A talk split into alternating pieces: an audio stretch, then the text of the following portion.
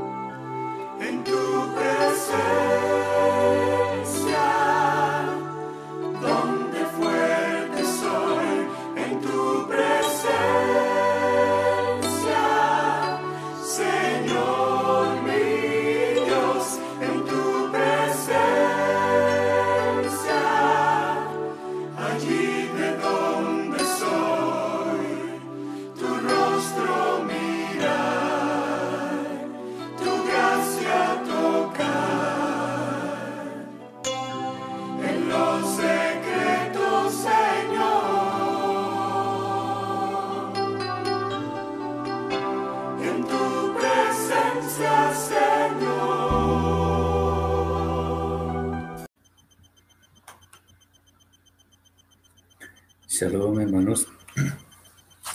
Comenzamos hoy, con la ayuda del Eterno, el estudio del último libro de la Torah, el libro de Barim, Deuteronomio. Y es importante tener en cuenta que en lo que hemos de ver, eh, básicamente nos referiremos a palabras inspiradas, pero que corresponden a un discurso, al último discurso de Moshe antes de partir de este mundo. Vamos a hacer el resumen de la parasha y continuaremos con los aspectos que hemos de estudiar en este día.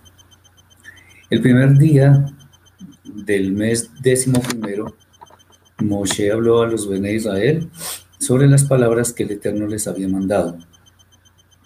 Comienza Moshe recordando su paso por el monte Joreb y ordena ir a tomar la tierra que prometió dar a sus ancestros. Moshe relata que no podía solo llevar la carga de todo el pueblo, por lo cual escogió varones íntegros para que juzgaran según un juicio justo. Una vez salieron del monte Joreb, fueron a Kadesh Barnea. Moshe dice que tomen la tierra, pero los Bene Israel acudieron a él para pedir hombres que fueran a reconocerla con el fin de que dieran razón de hacia dónde debería ir el pueblo y a qué ciudades habrían de llegar. A Moshe le pareció bien esta idea y tomó un varón de cada tribu.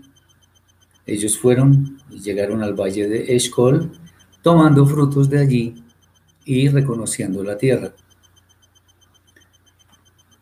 Ellos dijeron que esta era buena, pero no quisieron subir a ella, sino que fueron rebeldes y murmuraron porque pensaron que los habitantes que había en ese sitio, en la tierra prometida, los iban a destruir. Moshe dijo que no deberían temer porque el Eterno pelearía por el pueblo, conforme a todas las cosas que hizo por todos los Bene Israel en el desierto.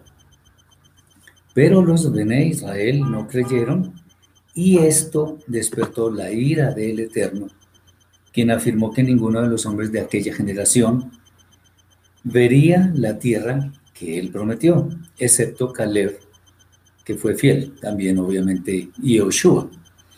También con Moshe se airó el Eterno, diciéndole que él tampoco habría de entrar a la tierra prometida. Israel se dio cuenta del error y decidió ir a pelear, pero el Eterno le dijo que no lo hicieran porque él no estaba en el medio. Por lo tanto, fueron derrotados en Hormá y volvieron a Kadesh. Lloraron delante del Eterno, pero él no prestó oído. Al volver al desierto, el Eterno previene al pueblo de no contender con Esaf, pues su tierra no va a ser dada a Israel. Todo lo que deseen consumir deberá ser comprado a los habitantes de aquella tierra. Tampoco permitió el Eterno pasar por Moab, porque su tierra no eh, sería dada al pueblo de Israel. Asimismo, Moshe relata que el Eterno destruyó a la primera generación del desierto. El Eterno también prohíbe tomar la tierra de los amonitas, porque esa tierra tampoco sería dada al pueblo de Israel. El Eterno pondría el temor en los demás pueblos, los cuales al saber o al escuchar de Israel, se angustiarían y así podría Israel tomar la tierra. Moshe envió mensajeros a Sijón, rey de Heshbon, para pasar por su tierra tal como lo hizo con Esab y también con Moab. Pero el corazón de Sijón fue endurecido y se opuso y salió al encuentro de Israel para pelear con ellos, pero fue derrotado. Israel tomó sus ciudades, matando a todos sus habitantes y conservando los animales. Og, rey de Bashan, también salió con su gente al encuentro de Israel para pelear, para confrontarlos, pero también fue derrotado. Israel también mató a todos sus habitantes y tomó de allí el ganado. Moshe relata cómo dio tierras a los hijos de las tribus de Reubén y de Gad, así como a la media tribu de Menashe. Moshe les ordena ir primero al frente de los Bene Israel eh, y solamente podrían tomar su tierra cuando sus hermanos tuvieran descanso.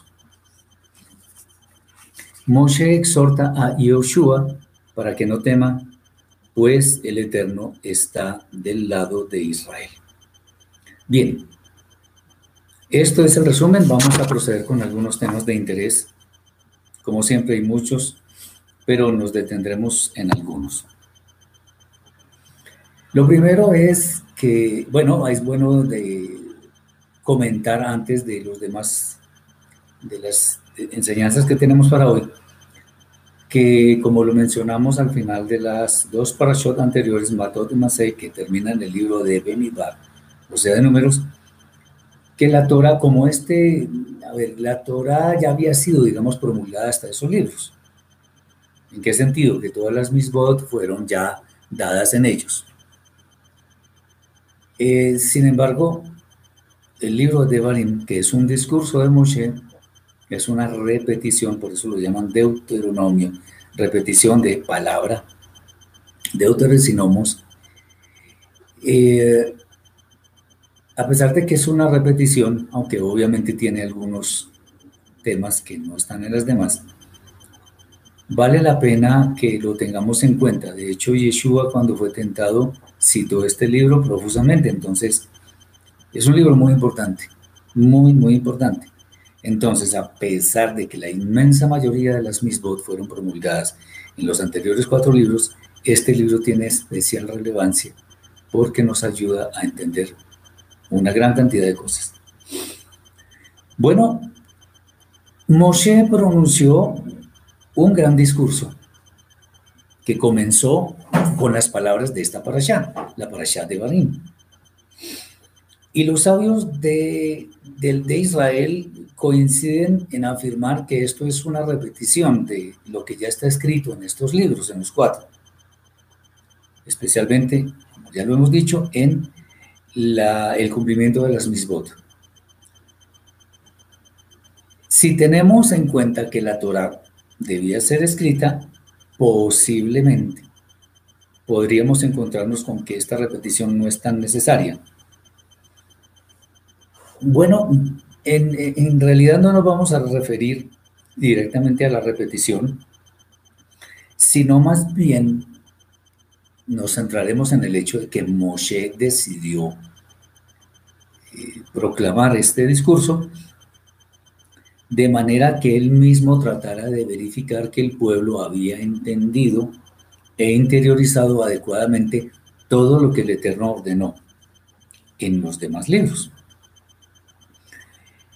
Es bueno decir que cuando un padre verdaderamente ama a sus hijos y busca siempre su bienestar, sin duda esta preocupación se, se, se ve reflejada en los consejos que todo el tiempo el padre le da a los hijos sobre la vida que debe enfrentar. Para algunas personas, esta insistencia de pronto puede ser un poco tediosa, aburrida, en fin. Pues normalmente eh, se efectúa como utilizando el mismo tono de voz. Entonces el hijo dirá, ay, otra vez este señor. Pues obviamente se trata del mismo asunto. Tengamos en cuenta que no solamente en la Torah, sino en toda la escritura, vemos textos que nos recuerdan que de pronto los hemos visto en otras partes. ¿Por qué? Porque es bueno repetir y repetir. Bien. Para otras personas de pronto puede ser un asunto que no reviste gran importancia. Si les dicen bueno y si no también. Pero hay quienes van a considerar este consejo como algo importantísimo que es bueno guardar y seguir en la vida. Recordemos, por ejemplo, cuando Yeshua enseñó acerca de la parábola del sembrador, él dijo que la semilla caía entre espinos, caía por encima superficialmente en la tierra, pero había otra que caía en buena tierra. Bueno, esperamos que, que todas estas enseñanzas caigan en buena tierra y que todos nosotros decidamos adoptar estas palabras para nuestra propia vida porque eso es bueno delante del Eterno. Bien, esta última generación de Israel, la segunda, porque los anteriores murieron en el desierto, es el de aquellos que escuchan atentamente. Recordemos un, pasaje que fue, o que es muy conocido y que fue muy penoso para el pueblo de Israel. Cuando Rehabam, o sea, Roboam, sucedió a su padre Shlomo, el rey Salomón, en el trono, él quiso en principio tomar consejo de su pueblo para ver eh, cómo debería efectuar su reinado. Hasta ahí todo bien. En primer lugar, consultó a los ancianos, a los hombres de mayor experiencia. Hasta ahí va bien. Pero la falla que tuvo Rejamán fue que consultó a los jóvenes y ellos le dieron algunos consejos que lo que lograron fue más bien como envalentonarlo, de manera que por causa de su mala decisión, el pueblo de Israel resultó en una terrible división, aunque obviamente estos eventos que suceden, muy a pesar del pecado de los seres humanos, tienen el efecto de que además cumplen el propósito o los propósitos del Eterno. De todas maneras, es bueno, bueno decir que el consejo de quien tiene experiencia, el consejo sabio, el consejo, eh, además que es desinteresado, de los mayores, debe ser muy tenido en cuenta. Porque primero, las palabras demuestran que ellos tienen mejor conocimiento que nosotros pero además ellos se deleitan, a ellos les gusta dar esos consejos porque quieren que a su descendencia o a sus discípulos les vaya bien. Entonces lo que hacen es eh, mostrar su sabiduría por medio de consejos que sin duda le van a servir a sus oyentes. En este momento en el que Moshe está dando su discurso, estaba cerca la hora de su partida. De manera que por ese solo hecho, las palabras que él pronunció revisten un valor muy especial, pues a puertas de la muerte, todo lo que él habría de decir sería de especial relevancia en el pueblo de Israel.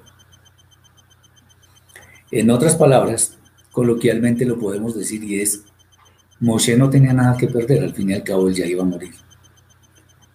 Y por ello, todo lo que él decía era bien intencionado, era de gran sabiduría y además eran consejos que le convenían a todos los de Israel, sin lugar a dudas. Eh, obviamente el nivel de santidad que tenía Moshe en aquel momento era excelso, era muy grande. Por lo tanto, sus palabras para que los demás, los oyentes, estuvieran tranquilos, eran seguras, eran confiables, eran palabras de alguien que quiere lo mejor para su pueblo, eran de alguien sabio y que quería perpetuar su legado a las siguientes generaciones. Además, lo último y quizá más importante, después de la travesía por el desierto que tuvo Moshe con su pueblo,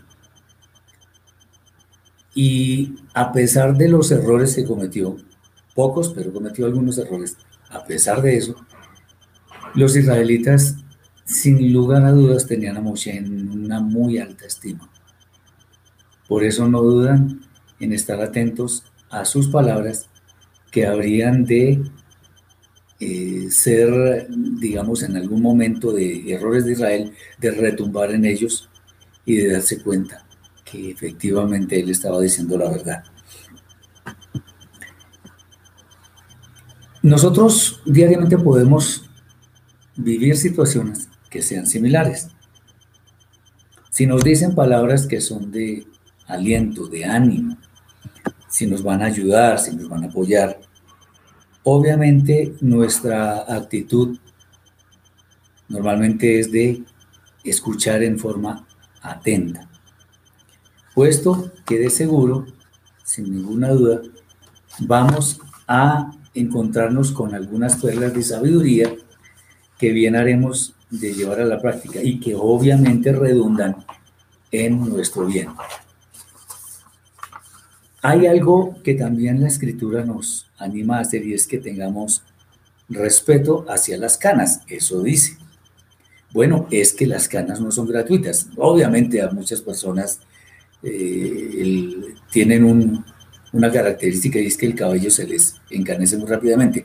Cuando estamos hablando de las canas, estamos hablando de las personas mayores, las personas que, que nos puedan enseñar.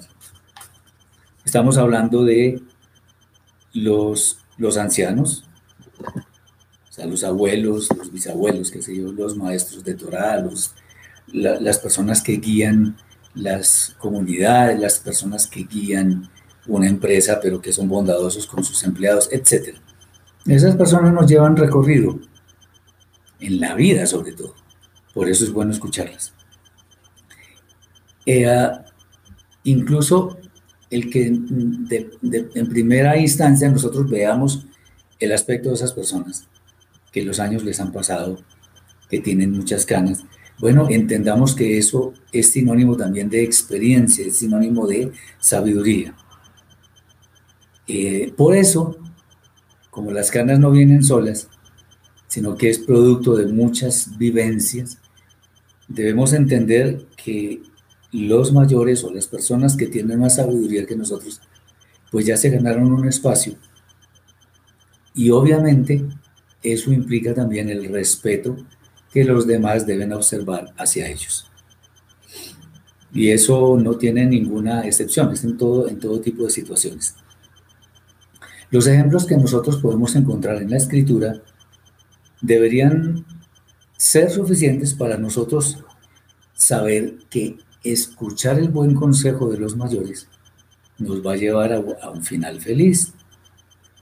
La generación que iba a entrar a la tierra prometida entendió la conveniencia de escuchar a Moshe. Nosotros en este relato, en este discurso, o sea, en todo el libro de Barín, Deuteronomio, veremos que no hubo, por decirlo así, interrupciones, no hubo reclamos airados, más bien lo que vemos es una continuidad asombrosa, además, de parte de Moshe, quien tenía una memoria prodigiosa, y no escatimó ningún esfuerzo para hablar sobre el tema de la Torah que tanto le interesaba para que el pueblo fuera bendecido por el Eterno. Los mayores, por supuesto, no solo los mayores, todas las personas nos podemos equivocar, sin ninguna duda. Pero hay muchos temas en los cuales esas personas que tienen experiencia nos llevan muchísima ventaja. Y por ello es bueno escucharlos. De hecho, déjenme decirles que en esta época, en estos tiempos, lamentablemente se ha perdido mucho el respeto por los mayores. y esto es algo que yo sí rescato mucho del pueblo judío, incluso también de los japoneses. Tienen algo en común y es que cuando llega un maestro a un aula de clase, los alumnos se ponen de pie. Eso no es servilismo, eso es respeto. O sea, que la persona que preside llega, todo el mundo se pone de pie. Y solo cuando él da la orden, las personas se sientan. Eso se llama disciplina, se llama respeto. Y ello implica que entendemos que hay personas que sí definitivamente nos pueden enseñar, nos llevan ventaja y nosotros humildemente lo aceptamos. Bien. Si nosotros escuchamos a los mayores, nos va a ir bien. Si, si pedimos un consejo a las personas mayores, el consejo no debe ser simplemente como para tenerlo ahí, para saber cosas, no, sino más bien porque estamos dispuestos a seguir ese consejo. Nosotros hemos de ser discípulos aprobados y por eso debemos observar esa conducta. Fíjense ustedes que como lo, he dicho yo varias veces, pero vale la pena volverlo a decir. ¿Qué es un buen discípulo? ¿O qué es un discípulo según la, la escritura? Bueno, un discípulo en la escritura es una persona que literalmente es una copia de su maestro. Habla como el maestro, se expresa como el maestro, come lo que come el maestro, hace básicamente lo mismo que hace el maestro es una copia. Además es interesante que el discípulo nunca, nunca está entre sus objetivos ser superior a su maestro. Eso no importa. Lo importante es perpetuar una conducta que es, que es digna delante del Eterno. ¿Para qué la fama? ¿Para qué ser mejor que el maestro? ¿Cómo para qué? Lo que interesa es que sigamos sus pisadas. Nosotros Mm, somos discípulos del Santo Maestro Yeshua, nuestro Mashiach. Y la idea no es pretender ser mayores que Él, sino seguir su ejemplo, seguir sus pisadas, porque eso es bueno y además agradable delante del Eterno. Que, que no se nos olvide, porque esto es lo que el Eterno quiere. Nosotros debemos ser buenos discípulos. Muy bien.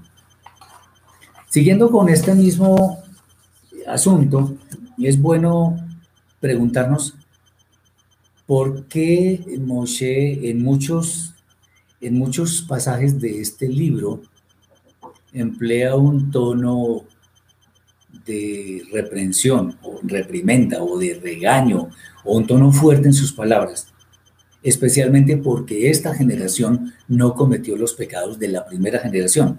Uno dice, bueno, sí, está bien, es el mayor, él tiene experiencia, ¿por qué nos habla en una forma como tan, tan, tan fuerte? Bueno, aunque esta generación que habría de entrar a la tierra prometida no cometió los pecados de sus predecesores, eh, era importante que escucharan las palabras de Moshe. Miren, ellos Incluso teniendo en cuenta su edad, nosotros podríamos fácilmente concluir que, que no estuvieron ni siquiera involucrados en ninguno de los errores de sus ancestros. Bueno, el, tono, el tono que utiliza Moshe en estas palabras de este libro, que son un discurso muy grande repitiendo muchas cosas,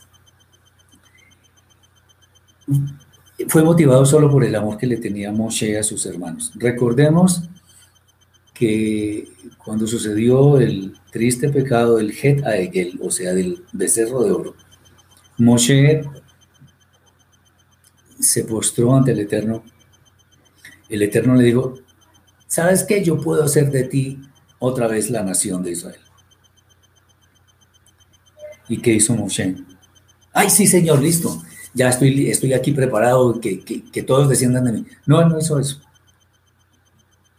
Él casi que lloró y dijo, ¿cómo, cómo puede ser el, amo del universo que extermine esta generación y después los demás pueblos profanen tu nombre y, hablen mal de ti. No, por favor, danos esa oportunidad.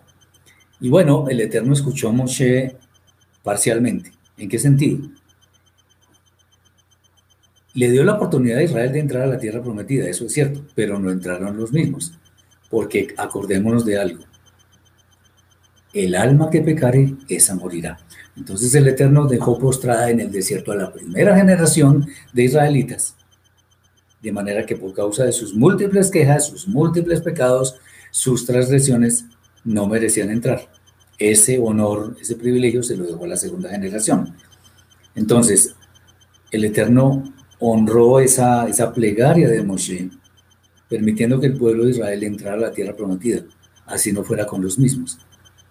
Moshe no quería, no quería ser, eh, digamos, no, no, no, no, contemplaba como algo de valor tener fama y que de él descendía el pueblo de Israel. No, no, él amaba mucho a su pueblo. Dijo, por favor, Señor, por favor, le suplicó y de ahí salió ese asunto de que el pueblo de Israel pudiera entrar a la tierra prometida. Bien, sin protestar, el pueblo de Israel, la segunda generación, escuchó a Moshe, muy a pesar de esto que hemos dicho. Ellos no cometieron las transgresiones de los ancestros. Sin embargo, escucharon atentos, ellos estaban ahí. ¿Por qué? Bueno, vamos a ver algunos puntos. Las palabras de Moshe eran aplicables a la anterior generación, pero él, Moshe, enfatizó los errores cometidos por esa generación a fin de que el pueblo se diera cuenta que los asuntos con el Eterno realmente son serios, no son un juego. Hay que tomarlos con toda la dignidad, con toda la seriedad. Entonces, la idea con esto era mostrar al pueblo todo aquello que había sido equivocado en la anterior generación para que los nuevos no cayeran en lo mismo. Recordemos, eh, de acuerdo con esto que estoy diciendo, los tres tipos de personas y no me cansaré de repetirlo porque vale la pena. El necio es el que no aprende de sus propios errores. El inteligente aprende de sus propios errores. Pero el sabio aprende de los errores de los demás. ¿Qué queremos ser?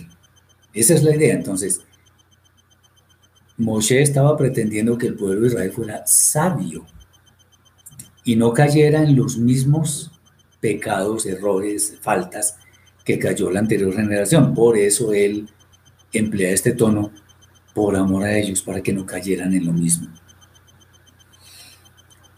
Obviamente nosotros, esto, a nosotros esto nos habla en forma directa, porque es importante que nosotros pretendamos siempre vivir en una forma tal que evitemos errores, pues seguramente nos vamos a equivocar alguna vez. Pero evitemos errores que pueden ser evitados. ¿Por qué? Porque ya tenemos el ejemplo de otros que sí los cometieron. Entonces, al yo tener en cuenta, al tener esa, esa idea fija acá en mi mente, yo ya sé que eso que hizo esa, esa otra persona o esas otras personas estuvo mal y tuvo consecuencias. Yo no quiero que a mí me vengan esas mismas consecuencias. Eso, eso es importante para nosotros. Eh, bien, es interesante también entender que Moshe fue escuchado por el pueblo como si ellos mismos hubieran cometido esas faltas. Eso es interesante porque aunque esos errores, esos pecados que cometió esa generación no le aplicaban a esta, ellos humildemente recibieron las palabras de Moshe, que era el guía natural del pueblo, y las recibieron como si fueran para ellos mismos. Eso es humildad. Eso es humildad que tanto nos falta eh, para entender que no somos infalibles, que nos podemos equivocar, que cometemos errores voluntaria o involuntariamente. Entonces esto es una buena lección para que entendamos eso. La vergüenza que, que ocurrió a la primera generación de ser postrados en el desierto y morir allí, eh, lleva a esta generación, a sus descendientes, a someterse a las palabras de Moshe. Pues tenían la conciencia clara de que cualquier cosa que había sucedido antes podía suceder ahora. Y obviamente quien tendría que asumir las consecuencias de sus faltas eran ellos mismos. Tengamos en cuenta, según lo hemos dicho repetidamente, los problemas míos son mi culpa. No es, un, no es de alguien externo, no, los problemas míos son culpa mía. Bueno, salvo alguna excepción que obviamente eh, podremos vivir en la vida, de que tenemos, nos sucede algo por culpa de otra persona. Sí, pero normalmente los problemas son culpa nuestra. Cuando yo tomo una decisión mal tomada, pues obviamente vienen las consecuencias. Entonces tengamos eso en cuenta. Bien. Eh, nosotros Hoy en día, en general en la historia de la humanidad, como lo veremos también en el libro Coelet, que nos dice que ciertamente no hay hombre justo en la tierra que haga el bien y nunca peque. Todos pecamos, pero eso no es disculpa, no es excusa para decir, bueno, es que como yo soy pecador, entonces por eso me ocurren estas cosas. No porque tenemos conciencia para entender si las cosas que hacemos son correctas o no lo son. Bien, Este discurso de Moshe entonces nos debería poner a pensar, ¿realmente estamos haciendo bien? ¿Estamos actuando de acuerdo con la Torah? ¿Estamos actuando de acuerdo con lo que el Eterno ha establecido? Eso es bueno saberlo. Tenemos una vida. Y aunque es corta comparada con la eternidad, es suficiente como para que nosotros meditemos sobre nuestros caminos y entendamos que hay cosas que debemos reparar porque destruimos. ¿Por qué? Por causa de nuestros errores, nuestras faltas, nuestros pecados. Siempre, siempre que recibamos una llamada de atención por un error, por una falta que cometimos, debemos entender, obviamente dependiendo de quién nos reprenda, que eso es para nuestro bien. Sobre todo si esa reprensión viene de una persona que nos ama de verdad. Bien. Ahora, tal vez el punto más importante respecto de por qué ellos escucharon a Moshe con tanta atención, a pesar de que gran parte de eso no les aplicaba en ese momento. Bueno, porque la importancia de guardar las misbot, los mandamientos del Eterno, es prioritario en nuestra vida sobrepasa toda consideración nuestra. Es lo más importante porque obedeciendo las mismas, los mandamientos, lo que hacemos es darle honor al Eterno que es el que verdaderamente lo merece. Entonces, el pueblo obviamente a sabiendas de esto, de esta premisa, de que son lo más importante, escuchó atento todo el discurso. Nosotros cuando somos enseñados en alguna rama, bien sea una rama del saber, en la ciencia o en el tema de la Torah, pues debemos poner mucha atención. Debemos, debemos tener en cuenta que eso es importante. Recordemos algo. Nosotros, cuando nos vayamos de esta edad presente, nada nos vamos a llevar. Lo dejamos todo. Se va nuestro cuerpo, se va nuestra alma. No dejamos nada. Así que lo único bueno es dejar una, una buena huella para que los demás la puedan seguir. Bien. Nosotros entonces, si somos enseñados por alguien, debemos atender, debemos estar realmente interesados en adoptar, en comprender bien aquello que nos va a servir para entrar en la vida eterna y ser uno con el eterno bendito sea. Obviamente, no, no, no en toda ocasión vamos a ser reprendidos, pero si vienen experiencias que pueden vivir otras personas o aún nosotros mismos y eso nos debe quedar como la reprensión que nos va a servir para no volver a caer en esos mismos errores. Acordémonos, pues obviamente hay personas que aprenden de las experiencias vividas por los demás. Esto es lo que nos debería interesar. No importa quién, pero si alguien cometió un error y nosotros estamos propensos a caer en él, ya sabemos que nos puede sobrevenir. Especialmente porque la escritura, la Torah específicamente, nos dice claramente que puede venir como consecuencia. Lo que nos has mostrado en nuestra vida diaria, y voy a detenerme un poco acá, puede ser en forma directa o indirecta, pero nos, nos habla de muchos aspectos que nosotros tenemos que revisar. Me explico un poco. A veces hay personas a quienes le caemos muy mal, sin ninguna razón aparente. O hay personas que de pronto que nos conocen algo, nos hablan de mala manera y de alguna forma nos dicen X cosa, lo que sea. Y a nosotros no nos gusta.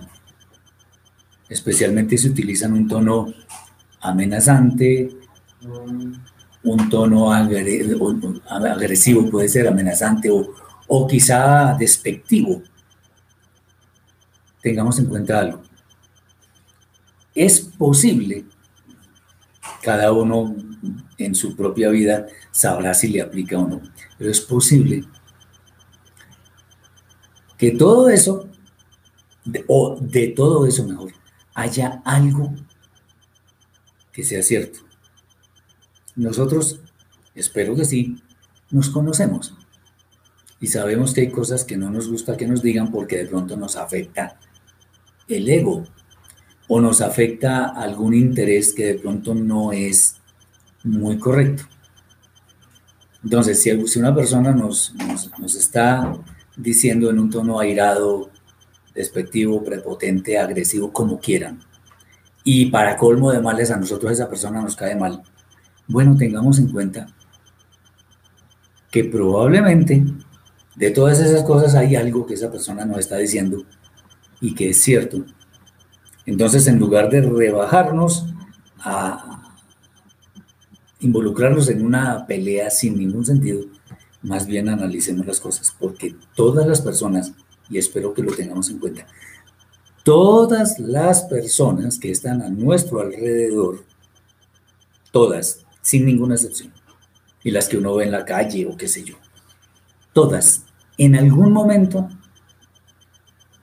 sirven como instrumentos para que nosotros moldeemos nuestro carácter de la mejor manera y de acuerdo con las normas establecidas en la Torah.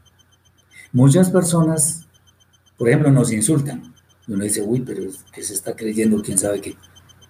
Bueno, de pronto hay algo en todo eso que sí es cierto. Lo que pasa es que puede ser que, que nosotros seamos muy orgullosos para no aceptarlo, pero algo de eso puede ser cierto. Entonces, tengamos la suficiente madurez y meditemos. Ahora, ojo con esto que voy a decir también, porque no se trata pues de que ahora como algo puede ser verdad, entonces salgamos a insultar a todo el mundo y que yo soy un instrumento para moldear el carácter de todos. No. No, cuando hay motivos, en, en algún tipo de discusión, por ejemplo, que una persona dice algo que a nosotros no nos gusta, de pronto nos está dando en el sitio que nos duele, porque puede ser cierto. Puede, no estoy diciendo que necesariamente tenga que ser cierto, pero puede ser. Entonces tengamos eso en cuenta. Es bueno que, que sepamos entonces, como lo he dicho en algunas otras oportunidades, ni la casualidad, ni la posibilidad, ni la coincidencia, ni cosas similares existen en realidad. Todas son manifestaciones de la voluntad del Eterno. ¿Por qué estoy diciendo esto? Porque muy en concordancia con esto que estamos hablando, puede haber personas que en algún momento dado me digan algo en el tono que sea. Y yo recuerde que de pronto sí estoy actuando mal. Para no pelear con esa persona puede ser que yo me retire o algo, pero debería tener la suficiente humildad para meditar en ese algo que me está diciendo la persona. Mejor dicho, con todo esto, ¿qué, qué quiero que al menos nos quede dentro de nuestra alma? Que seamos sabios, que seamos diligentes, que no solamente nos aprendamos versículos de la escritura muy bien y todo esto. Uy, sí, eh, nos dicen, ¿dónde está el versículo que dice tal cosa? Ah, yo en tal libro, tal capítulo, tal versículo. Pues sí, muy bueno. Y la práctica. Porque en últimas eso es lo importante. Yo puedo saberme muchos versículos y, no los aplico, pues no, no me sirve de nada. Entonces, ¿el tema cuál es? Todo lo que nos sucede, todo, absolutamente todo, es por algo. Y entendámoslo, por algo bueno, que va a redundar en beneficio de nuestro carácter, en beneficio de nuestra alma. Mejor dicho, todo lo debemos tomar como un aprendizaje, como una oportunidad que me está dando el dueño del universo para que yo pueda cambiar mi vida en torno a la santidad, como está escrito por allá en 2 Corintios capítulo 7, versículo 1. Así que, amados, puesto que tenemos tales promesas, limpiémonos de toda contaminación de carne y de espíritu, perfeccionando la santidad en el temor de Elohim. Esto es un proceso, hay que irlo perfeccionando, hay que subir de nivel, pero no subir de nivel como porque sí, no, porque eso nos acerca más al trono de gloria. Nosotros debemos cada vez, si es posible, cuestionarnos, a ver qué es lo que estamos haciendo mal, de manera que un análisis humilde y profundo además nos lleve a entender que definitivamente hay cosas que podemos mejorar. Puede que estemos haciendo cosas bien, pero si las podemos hacer en forma excelente, mucho mejor. Quien se contenta con ir con el agua, con la corriente del agua, ¿saben qué es? Es un mediocre. Solo los que nadan contra la corriente encuentran buenos resultados. Entonces tengamos en cuenta esto. Nos pueden decir muchas cosas, pero, pero finalmente eh, lo importante es que nosotros tengamos en cuenta pues cada cosa que nos sucede para nuestro bien. Si nosotros sabemos lo que está escrito en la Torah y empezamos a aplicarlo, magnífico. Fíjense ustedes que hay personas que han hecho un ejercicio bien interesante y es empezar a, generar buenos hábitos. Algunos estudiosos dicen que 21 días, son, creo que son 21 días, son suficientes para que algo se vuelva costumbre si yo lo repito todos los días.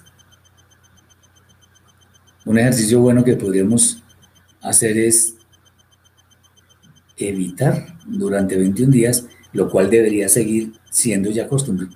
Evitar hablar mal de alguien. Pues, porque sí. Hay veces en que es necesario hablar de ciertas cosas porque le convienen a una comunidad, le conviene. Pero hablar mal porque sí, no, pues el chisme, mejor dicho. Evitemos eso. A ver cómo nos va. Dice Jesús, corregir lo que no alcanzamos a entender por nuestra cuenta. Y si lo hacen saber a nuestra vida otras personas, si no lo entendemos, el Eterno de alguna forma buscará eh, para que lo entendamos. Entonces, porque sí, porque Él nos ama, definitivamente. Y como nos ama, quiere nuestra edificación, quiere que nuestra alma suba, se santifique. Entonces, obviamente, en el momento en que nosotros sepamos, hemos de reparar lo que hemos dañado. Fijémonos que el Salmo 19 creo que es que dice que líbrame de los, de los errores o de las faltas ocultas. Bueno, porque puede haber olvido y de alguna forma es bueno que el Eterno traiga a nuestra memoria aquello que hemos hecho mal y de ahí tenemos tema para hacer lo que dice Jesús bien Ticún, recuperación, reparación. Eso es lo que debemos hacer. Muy bien. Finalmente, esto que voy a decir también es algo muy práctico. Y se relaciona también con esto, pero es, es un punto muy clave que si lo entendemos, obviamente, nuestra vida puede cambiar para mejor, para algo bueno. Y es que los problemas en nuestra vida no los debemos mirar como problemas, sino como oportunidades. ¿Cómo es esto? Bueno, por ejemplo, los, relatos que la escritura, especialmente la Torah, nos hace sobre los gigantes Og y Sihón, fue un aliciente inmenso para que nuestro pueblo de Israel se diera cuenta de que las palabras del Eterno funcionan y funcionan siempre. Cuando hubo el problema de los famosos espías, que, hubo mucha tristeza en el pueblo y todo aquello, eh, muchos de ellos quisieron salir a pelear contra pueblos que estaban allí en la tierra prometida. Y salieron a pelear porque creyeron en el reporte negativo de 10 de los 12 eh, hombres que fueron delegados para ir a mirar la tierra. Recordemos que pues, ellos perdieron esa, esa batalla y fueron avergonzados. Excelente lección. Ahora, recordemos también el, el asunto de que los gigantes eran sin duda los vieron, eran personas de gran tamaño y, de pronto intimidantes. Pues claro, si uno, si uno ve a una persona que, es mucho más alta que nosotros, más grande, pues nos puede intimidar y si nos está amenazando con mayor razón. Eh, el Eterno les permitió a estos hombres, a los famosos gigantes, a los hijos de Anak, tener éxito, pero solo hasta el punto que el Eterno quería que tuvieran éxito. Obviamente esto que estoy diciendo a qué se refiere. Recordemos que cuando el Eterno hizo la promesa a Abraham, le dijo, o las promesas, ¿no? porque fueron siete en, principio, eh, él le dijo que sería bendición, que en su en su simiente serían bendecidas todas las familias de la tierra. Y más tarde le dijo que su descendencia entraría en esta tierra. Pero dijo algo, aún no ha llegado la maldad del amorreo hasta aquí. O sea, el, el desencadenante de esa acción del Eterno en cuanto a que el pueblo entrara a la tierra prometida, básicamente tenía que ver con que la maldad de esos pueblos eh, llegara al colmo, de manera que hubiera, por decirlo así, la justificación de que los israelitas entraran a tomar aquella tierra, entraran y pelearan con todos esos pueblos y los sacaran. Entonces, Desde esa época, el Eterno había dicho, no ha llegado la maldad del amorreo hasta aquí. Ahora, estos gigantes obviamente eran malvados y en, esos momentos en que el pueblo de Israel estaba a puertas de la tierra prometida, entonces estaba llegando la hora de creer en las promesas del Eterno. No es que antes no, sino la promesa del Eterno relacionada con la entrada a la tierra prometida. Cuando somos de mentalidad pesimista, de una mentalidad en que ponen dudas todas las palabras que están en la Torah, las palabras del Eterno mismo, pues obviamente estamos en una actitud que minimiza las palabras del santo. Ellos eran, los, los gigantes eran personas que habían hecho mucho, o sea, habían dominado la región, por decirlo así. Y, y en cierta forma, no en cierta forma, pues eh, eh, los, los que vieron a esos gigantes solo se fijaron en los gigantes o en la maldad que podrían hacerle. ¿Y qué pasó? Mal informe, diez de ellos murieron, la, la, la, la comunidad de Israel quería apedrear a Joshua y Caleb, fue un problema terrible, pero el Eterno ha de demostrar que su palabra siempre se cumple. Y la, digamos, el éxito que, que el ser humano logra no es por causa de la fuerza del hombre ni por méritos, porque nadie tiene méritos. Solo Yeshua, nuestro Mashiach, sino porque el Eterno así lo ha dispuesto. Con los gigantes que ocurrió tal, tal cual. Moshe se dice en la Torah que venció a Og y a Sijón, aunque ellos no estaban asentados allí, pero básicamente las promesas del Eterno demostraron que no hay gigante en nuestras vidas que no podamos derrotar. Cuando nosotros nos sobreviene un problema muy grande o que creemos que es muy grande, más bien eso, empezamos a pensar en soluciones apresuradas, en soluciones que nos pueden llevar incluso a una postración peor de la que estamos en el momento de pensar en esta solución.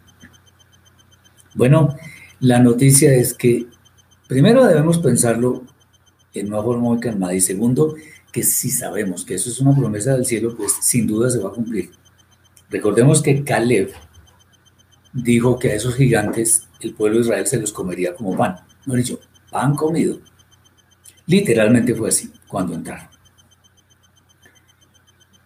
Eh, es claro que los israelitas cuando lucharon, por lo menos la segunda generación, cuando lucharon contra todo tipo de enemigos, eran, salían siempre victoriosos. Era un pueblo que ya estaba preparado para la guerra, era un pueblo eh, santo, bastante, eh, tenía una santidad bastante, eh, en un nivel bastante alto, y creían en las promesas del Eterno. Por eso les iba bien. Entonces, la exhortación que hace Moshe respecto de este incidente con los gigantes, lo que hace es darle instrumentos a los israelitas para que su fe aumentara. Moshe les dice, mire, vencimos a estos tipos que eran grandísimos. Nosotros no éramos nada contra ellos, pero los vencimos. ¿Por qué? Porque el Eterno así lo quiso. ¿Qué significa eso? Que mientras que, por ejemplo, los diez espías vieron problemas y los vieron en forma gigante, magnificada. Y Oshua y Caleb vieron una oportunidad para demostrar que las palabras del Eterno siempre se cumplen. Hay una gran diferencia. Como el mismo, como el caso aquel de las personas que ven el vaso medio lleno de agua o medio vacío. Depende, cada uno verá cómo lo, lo toma. Los problemas son oportunidades. Entonces, si me sobreviene a mí un problema, que obviamente puedo resolver porque ninguna prueba que el Eterno nos envía es, eh, no la podemos resistir, al contrario, todo lo que Él nos manda hacer es porque podemos hacerlo. Entonces, si viene un problema que aparentemente es muy grande, ¿qué deberíamos pensar inmediatamente? Lo puedo resolver. Para eso el Eterno me dio inteligencia, me dio conocimiento de, de algún área, de algún tema lo puedo resolver. Ahora, obviamente, cuando nos vemos en situaciones extremas, eh, el recurso de la oración siempre está. Acordémonos cuando el pueblo de Israel, bueno, no fue oración, fue un clamor desaforado y obviamente eh, desesperado también. Cuando el pueblo de Israel estaba a puertas del Yamsuf, del mar de Juncos, que mal llaman Mar Rojo. El mar estaba adelante, los egipcios detrás, y ellos dijeron, si no nos matan los egipcios, el mar nos traga y aquí no tenemos oportunidad. Eso pensaba la inmensa mayoría. No obstante, ¿qué sucedió? El Eterno le dijo a Moshe, coja su bastón y abra el mar y pasen por ahí. La solución estaba adelante. Entonces también, claro que podemos orar, no es que esté menospreciando el valor de la, de la, de la oración de ninguna manera, sino que el Eterno, aunque valora en gran manera la oración, pero él lo que más quiere es que nosotros hagamos, que actuemos. No se trata solamente de aprender versículos de la Torá y de, de toda la escritura. No, no, no. Eso está bien, pero no. No porque entonces la vida se nos va en eso. Como decían algunos sabios del pueblo de Israel, a veces la mejor manera de hacer Torah es no haciendo Torah. ¿A qué se referían ellos? A trabajar. Sea, que cuando uno está trabajando, no está pensando en versículos de Torah, sino en hacer cosas. Bueno, aquí lo que el Eterno nos exige es que hagamos. Y si nosotros hemos de ver problemas muy grandes como gigantes, en realidad son pruebas y oportunidades que nosotros tenemos para que los solucionemos y nuestra vida sea mejor. Bien. Obviamente, eh, esto sucede cuando las personas ven muchos problemas como gigantes, pues sí, es porque tienen una mentalidad ya predispuesta a, a pensar que los problemas no se pueden solucionar, pero no hay tal. Bien, entonces, oportunidades, los problemas son oportunidades. De hecho, tan así es que la idea es que no cometamos los mismos errores del pasado cuando vemos un problema en su justa dimensión. Y los problemas a los cuales me refiero son de muchos colores.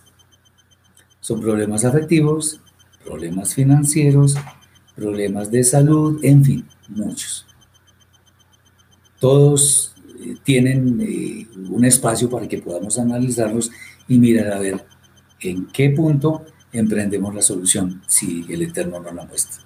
Muy bien. Para entonces, para solucionar los problemas que vemos, así sea como gigantes o no, pues es bueno tener en cuenta algunas como ayudas que nos permiten encaminarnos positivamente hacia la solución de los problemas. Lo primero es aunque parezca obvio, es que debemos ser conscientes de que nosotros tenemos un problema. Si tenemos un problema, no es nada desesperado, no. el problema es tal. Es el primer paso que nosotros debemos seguir para que la solución venga en camino. Eh, cuando nos quedamos en el problema, es como si estuviéramos viendo un gran gigante, una cosa monstruosa que no nos permite ver más allá. ¿no? Si el problema lo tenemos es porque lo podemos solucionar.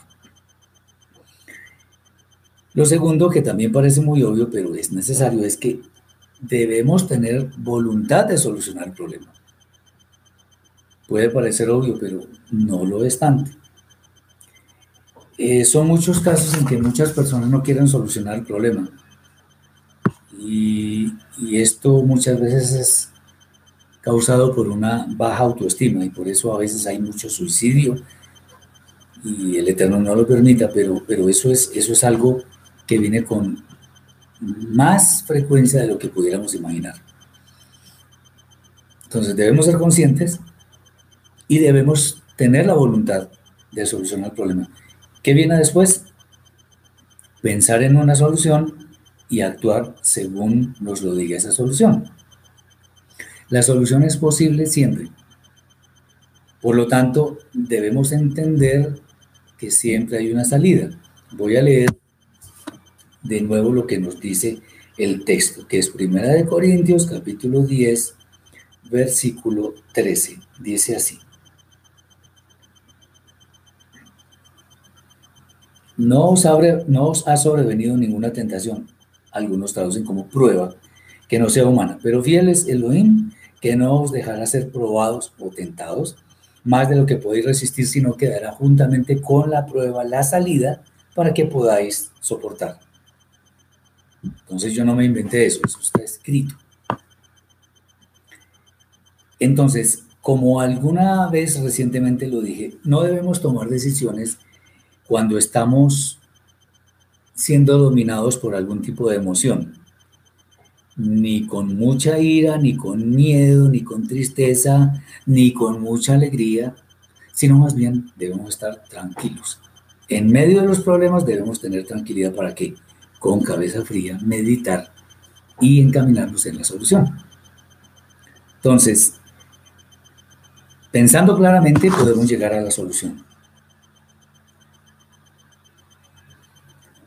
Bien, el solo, el solo pensar que nosotros podemos llegar a una solución ya es parte de la solución.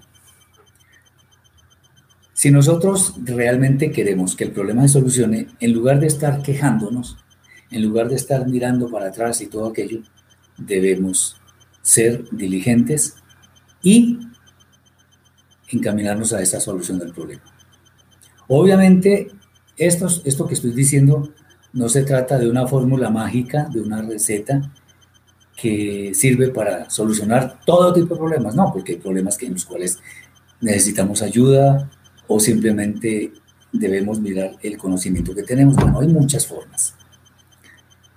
Sino más bien que esto, esto más que una fórmula mágica es como una serie de asuntos que nosotros debemos tener en cuenta para que cuando nos sobrevenga un problema podamos tener alguna herramienta para echar mano de ella y encaminarnos en la solución. Ah, obviamente, cuando tenemos claro qué es lo que debemos hacer, vamos hacia adelante sin pensarlo dos veces. Muy bien. Esto nos enseña entonces a que a valorar mucho más lo que el Eterno nos enseña en su, en Torah, que es sagrada. Si Él dice que nosotros podemos ir, vayamos. Recordemos cuando Él le dijo a Abraham, vete de tu casa, de tu parentela, a la tierra que te mostraré, y después le hace unas promesas. Y Abraham sin conocer nada dice, bueno, me voy. Y miren a dónde llegó. Llegó muy lejos y las bendiciones de Abraham se han esparcido por toda la tierra. Una más que disyuntiva, disyuntiva una opción que tenemos es simplemente tener en cuenta que tenemos dos caminos. Uno, el de, la de, la, de quejarnos, el de creer que no hay solución a, nuestros problemas, que es la actitud reactiva, y otra que es la actitud, actitud proactiva, que se fija en el problema, lo analiza y dice, bueno, vamos a solucionarlo. Escogemos ser o como Yoshua y Caleb o como los diez espías que dieron mal informe. Cada uno tiene la palabra en su propia vida. Recordemos que hubo consecuencias para unos y otros. Aunque hay muchas cosas más para estudiar, pues la idea es que tengamos en cuenta que este, es, este libro es una maravilla de Barim.